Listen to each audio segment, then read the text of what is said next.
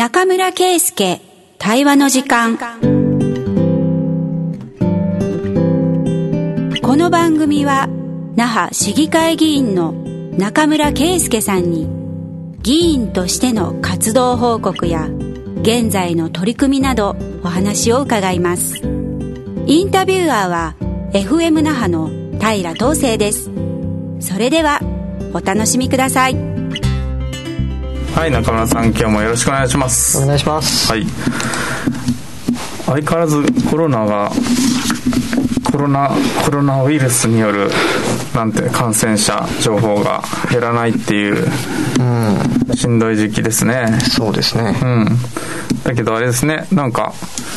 もう沖縄県としては解除をしてもうすごいもう国際通りとか怖くて行けないぐらいもう満杯ですね、うん、お店はまだそんなに開いてないですけど、うん、人がね人がどんどん流入してきてるっていう感じで、うん、そういうさなかですがですね、はい、中村さん今年選挙ということで。はい、はい、今年来期のあの、はい、大きなテーマで何か追加したいこととかってあったりするんですか？そうですね、まあ、年々盛り上がりつつある、子どもの権利条例に関しては、なるほどね、やや踏み込んだ形で、うんえー、まあ、取り組むぞという決意を持ってやろうかなと思ってますね。そうか、そうか、うん、じゃあ、しばらくはそういうゲストの方とかも、また考えてもいいかもしれないですね。まあ、結局あの、那覇市も作る方向で今、検討は始めてるんですけど、どうやって市民共同で子どもも巻き込みながら条例作っていくかっていうところが、まだアイディアが足りないので、確かに。まあ、そのあたりのところを、まあ、ちょっとコロナの状況もあるんですけど、まあ、ゆっくりゆっくり作っていく必要はあるかなと。そうね、うん、ここをまた、当局だけで決めてもね、うん、って話ですよね、まあ。当局もそのつもりはないそうなので、はいまあ、その辺市民の声をしっかりと届けながらですね、はい、やっていきたいなと。だから、市民の手による街づくりと、うん、この子どもの権利条例とを、まあ、少し、なるほどね、重点的に。なと。はい、いやいや、権利条例なんていうのは、結局、意識自体も変わってもらわないと、うん、あの書いてあることが実現しないっていうタイプのものだから、うんね、これは市民と一緒にやっていくっていうのがもう,、もう当然っていう話ですね。すねはい、なるほど、この辺がそうなんだ。でね、今市民と一緒にやっていくって話ですけど、うん、まあ中村さんの 1, 1期目からのね、ずっと言ってること、市民共同っていう話で、ちょっとこのコロナ禍で市民共同ってどう機能したのか、しなかったのか、みたいな話って、まあ、まだ総括できる今、状況ではないけど、まあ、もう1年以上経っているのでですね、少し総括もしていきたいという話で、ゲストに来ていただいております。はい、NPO 法人街中研究所ワクワクの代表理事小坂渉さんです。よろしくお願いします。よろしくお願いします。1年ぶりです、小坂さん。はい、はいあの時って同じような、あれですよね、NPO の意識アンケートとか、ああの現状アンケートとか、みたいな近況アンケートを取っていたっていう話だったと思いますが、同時にですね、あの、この新型コロナウイルス感染症対応市民活動力アップ相談事業、うん、はい、今切るとこ間違えましたね、はい、市民活動力をアップするために、うん、あいろんなプロに相談をしてもらって、はいうん、あの局面を打開していこうとそういうタイプの事業をやる中でいろいろ調査もしているということで、うん、この辺を補助線にですね、はい、あのコロナ禍あるいはまあ平時もそうなんですけど那覇市の市民共同ってどうあるべきかって話を今日はなんかフリートークっぽくやっていこうかなと思っています。はい、小坂さんじゃあ最初にはい、そうだな、まずこの新型コロナウイルス感染症対応市民活動力アップ相談事業ですね、これのあのサマリーといいますか、はい、どんな調査やって、どんな結果だったのかっていう話から、ここを導入にしたいなと思います。はい、はい、了解しました。はい、えー、那覇市のですね、これ新型コロナウイルス感染症対応市民活動力はアップ相談事業。確かに切るとこ難しいですね。切るとこ難しい。まあ、あの、那覇市の事業です。で、あの、この事業ですね、えー、私ども、えー、街中研究所ワクワクの方でですね、はい、えー、受けさせていただいて、えー、一緒に行ったということです。うん、まあ、あの、事業名にもあるように、そのコロナ禍ににおいて、やっぱり NPO 市民活動団体っていうのが、うん、えー、まあ他のね、飲食店とか観光業とかも、うん、そのコロナ禍によって、えー、ダメージを受けていると、当時1年前ですね。うん、で、その中で市民活動 NPO もダメージが受けるだろうと。うん、で、これがダメージを受けることによって、結局、その NPO 市民活動が、えっ、ー、と、サポートしてたですね、当事者の方だったりとか、そういう人たちがさらに置いてきぼりを食らわないように、まあ、NPO 市民活動をサポートしましょうと。いう事業でございました。で、その中で大きくやったものとしてはですね、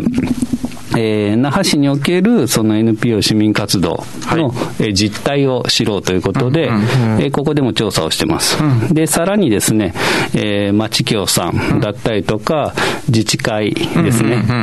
那覇市の自治会にも、えー、調査をしてですね、えー、コロナ禍での状況っていうのをですね、えー、調査し、それをまとめさせていただいていると。いうことが一つあります。そうか、じゃあ地域自治に関わる人たちのアンケートも取ったって、ね、そうですね、基本那覇市の中ではやっぱり共同パートナーがどのような状況になっているのかっていうのを、この段階で把握したいと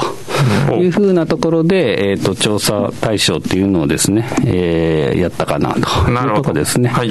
はい。で、その調査だけしてても仕方がないので、同時並行で、えー、専門家相談っていう事業も、はい、えー、やっております。うん、で、やはりそのコロナ禍において、いろんなですね、課題、うん、問題においてですね、やっぱりその、えー、なかなかコミュニケーションをとって、いろんなところに団体さんも相談できないだろうということで、オンライン相談会っていうのをですね、やりました。で、あの、当世さんにもね、専門家相談。未来ファンドとして。私も何人か相談を受けまして、私は割と対面好きなので、距離取って、あの対面でやらせていただいてですね、まあ、コロナだから発生した市民活動ってあるんだなとか、僕のところに来たやつはそういうものだったなと思ってます。だからそういう意味では、その今まで活動してた団体さんに加え、そのコロナっていうところで発生した課題問題に対して、え新たにですね、個人の方が動いたりとか、まあよくニュースにも出てましたが、あの、食料支援をしたりとかですね、そういうふうな市民の動きっていうのは、やはりこういう緊急時ですね、やっぱり活発に動くなっていうところが、やっぱり一つの市民の力だなっていうのが、え分かったのかなというのがあります。で、あと、まあ相談事業以外にもですね、はい、えっ、と、ヒアリングですね、各団体さんで、特にまあコロナ禍で工夫して活動しているところに、まあヒアリング調査をしたというのがあります。で、えっ、ー、と、まあ、そんな、それと、あとはその課題を共有してですね、じゃあコロナ以降ですね、我々どういう活動をしていけばいいのかっていうのをですね、うんうん、この授業で、えー、行ったということになります。なるほどね。ということは、あのーいわゆるアンケート調査だけじゃなくて、実際相談を受けてそれを改善していくっていう授業とか、あの、割と突っ込んだヒアリングとかっていうことを残すための、あの、調査。割と総合的なもの、事業だったってことですね。そうですね。はい、それでちょうどあの1年間活動してですね、うん、今これがあの冊子として、えー、まとまっておりますので、あのホームページから、えー、ダウンロードできますので、はい、えー、ぜひお手に取ってみていただけたらなと思います。はい、で、サイト名がですね、那覇市民活動応援サイトというので調べていただくとですね、あのちょうどあのトップに今この冊子の案内もありますので、ぜひですね、そのの市民活動、コロナ禍でどういうふうに工夫してですね、活動しているかっていう事例も載ってますので、はい、あのぜひあの活用していただけたらなと思います。うんうん、じゃあ、この中で特徴的だったことってどういうところがあるってそうこのあたり教えてください。そうですね。まずちょっと現状調査でいきますと、うん、えー、まあ、NPO 市民活動団体とまあ自治会は別々で取ったんですけども、うん、NPO 市民活動団体で一つ特徴的だったのは、うん、そのコロナの影響前とですねそして、えーと、現在の活動頻度っていうのを聞いてるんですが、うんうん、コロナ影響前と,、えーと、8月のですね沖縄県の緊急事態宣言中、はい、そして、えー、現在ということで、この現在というのはちょっと10月か11月、アンケート取った時になるんですが、はい、えー調査をしてます。うん、で、ちょっと特徴的なところがあって、うんうん、まあ一つは、まあ緊急事態宣言中はですね、休止団体が増えましたということですね。で、えっと、コロナ影響前はこのアンケートでは、休止してたところは2団体。で1%だったんですが、緊急事態宣言中は休止が59の37%になっているということで、まああの、3割近く、まあ4割かな、37%なので、それぐらいの団体が、まあ、緊急事態中は、やっぱり活動を休止していたと。で、えー、現、10月時点ではですね、休止が21ということで、えー、13%ということでですね、えー、まあ30団体、えー、そうですね、だから、うんと、緊急事態宣言中からやはりずっと引き続き休止している団体さんもいると。うん、なるほど、ね、だから全部の団体がその終わったからすぐ活動開始したかって言ったらそういうことではなくって、やはりまだ様子を見ながらという団体さんもいるんだなというところが分かりました。なるほど。で、一方で、ほぼ毎日活動している団体さんもいるんですね。で、この団体さんは実はコロナ影響前も宣言中も、うん、えー、その10月の現在でもほぼ変わんなかったです、数が。大体、えーと、22団体14%ですね、うんうん、えー、これぐらいの団体がほぼ毎日活動しているというところで、うん、まあ、ちょっと推測としてはですね、はい、えー、委託とかを受けて居場所とか、そういう場所を運営しているところっていうのはですね、継続して、えー、開けていたのかなというところが、まあ、伺いました。っていうのがありますね。続いていっていいですか、ね、はい、どうぞ、他に。で、まあ、ちょっと全部言うのもあれなんですが、うん、まあ、一つは、もう一つはですね、コロナ禍でも活動に良い影響になったことということで、うんうん、結構、まあ、ポジティブな面もですね、はい、団体さんの中では捉えられていて、まあ、オンライン等ですね、新しい活動方法を開拓したとか、うん、まあ、あの、スタッフやメンバー間のコミュニケーションが増えたとかですね、うんこれを機に新規事業開発したとかっていうところで、この時間をですね、まあ、有効に使ったりとか、次のチャレンジに生かしているなと。で、まあ、その、良い影響になったことがですね、うん、特にないと答えたところはなんとゼロだったんですね。だからやっぱり市民活動 NPO の中では何らかチャレンジをこの期間してたんだなっていうのがですね、まあ非常に伺えたなと思いましたね。アイデアを出したり新しいツールを使ったりっていうチャレンジはしていたってことですね。そうですね。うん、まあそういう意味では何らかこういう状況でも活動しないといけないよねみたいなところの、まあそのためには工夫しようっていうところが働いているんだなっていうのがですね、見て取れたかなと思います。なるほどね。そうか、みんな頑張ってたところもあるわけですね。ねうん、で、今後特に力を入れて取り組みたいことということで、はい、えー、ちょっとあの選択式でやったんですが、うんうん、実はこの、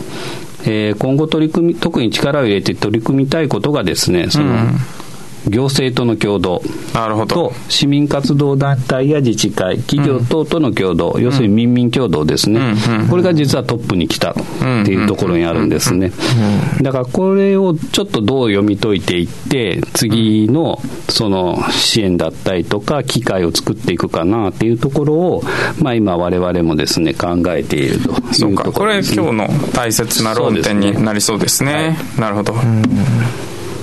そうかもうちょっとだけど、一体これおさらいしていきましょうかね。今の件は後で、はい、ね、官民、民民の共同ですね、の話。そうですね。で、あとは自治会の状況さんも、え聞いております。うん、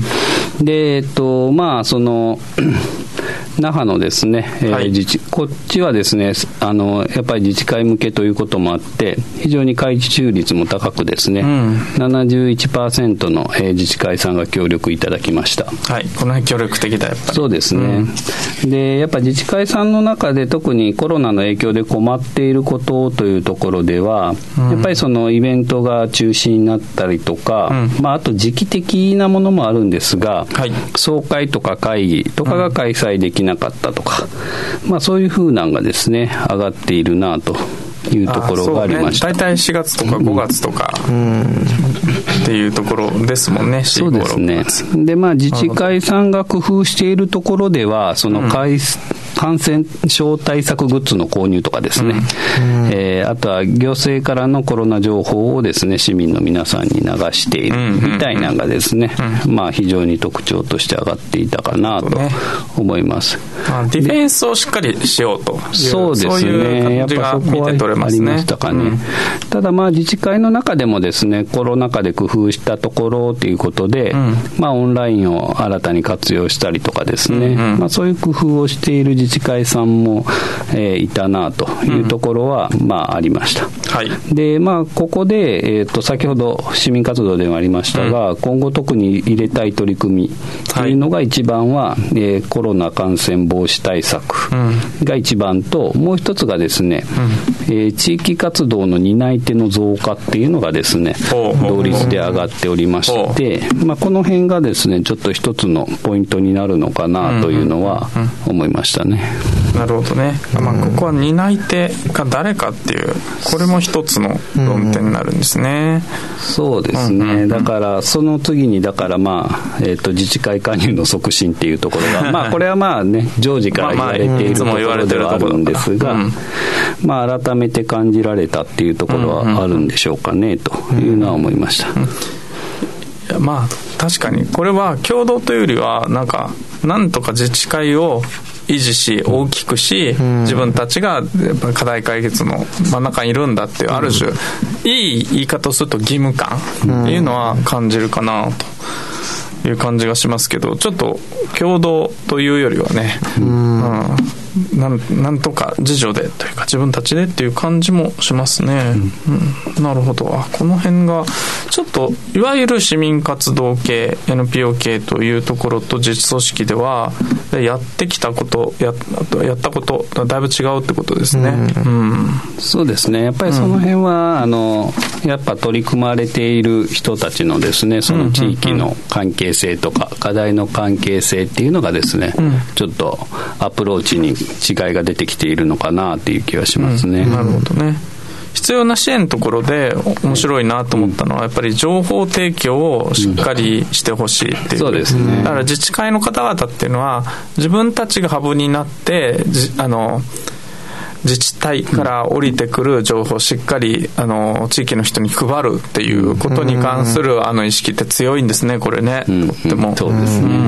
ん、なるほど。あ。この辺はある程度コントラストがあって、面白い調査だな。そうですね。はい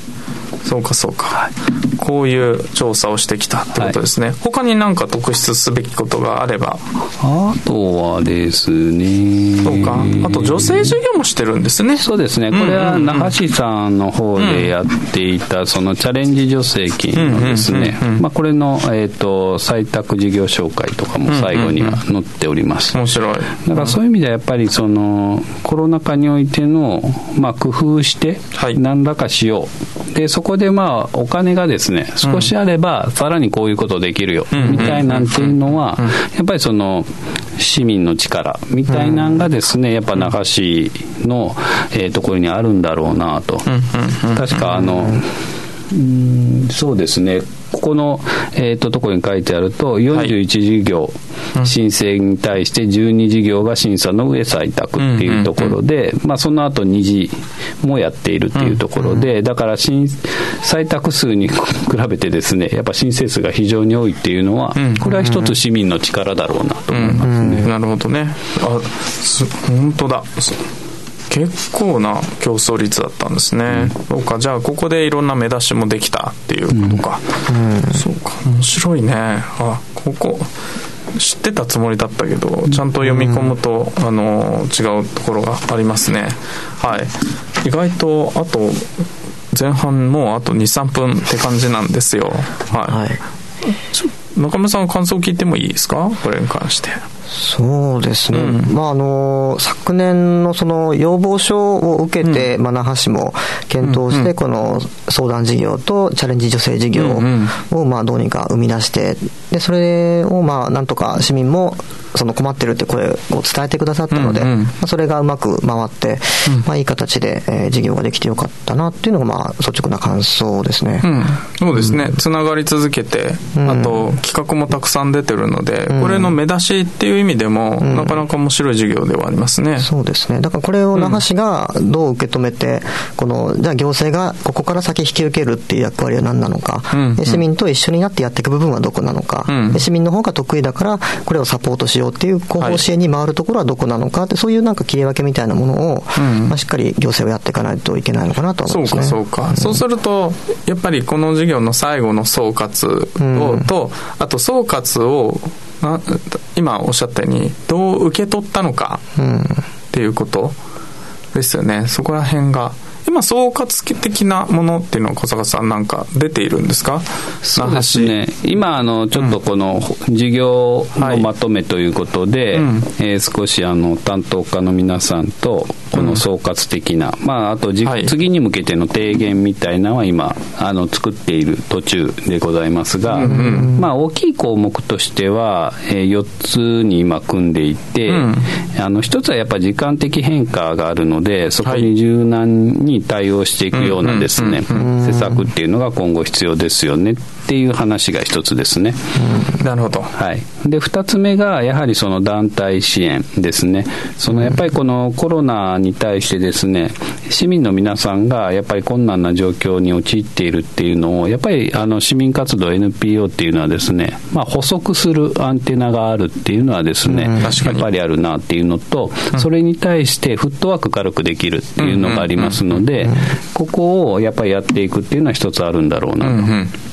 で、3つ目が共同推進ですね、はい、やはりこの課題っていうのは、当然 NPO 市民活動とか、自治会だけでどうこうなる問題ではないので、うん、やっぱりその課題に対してですね、どうリレーしていくかっていうのは、今後重要っていうのと、あとやっぱり非常時における共同みたいなのが今回、はい、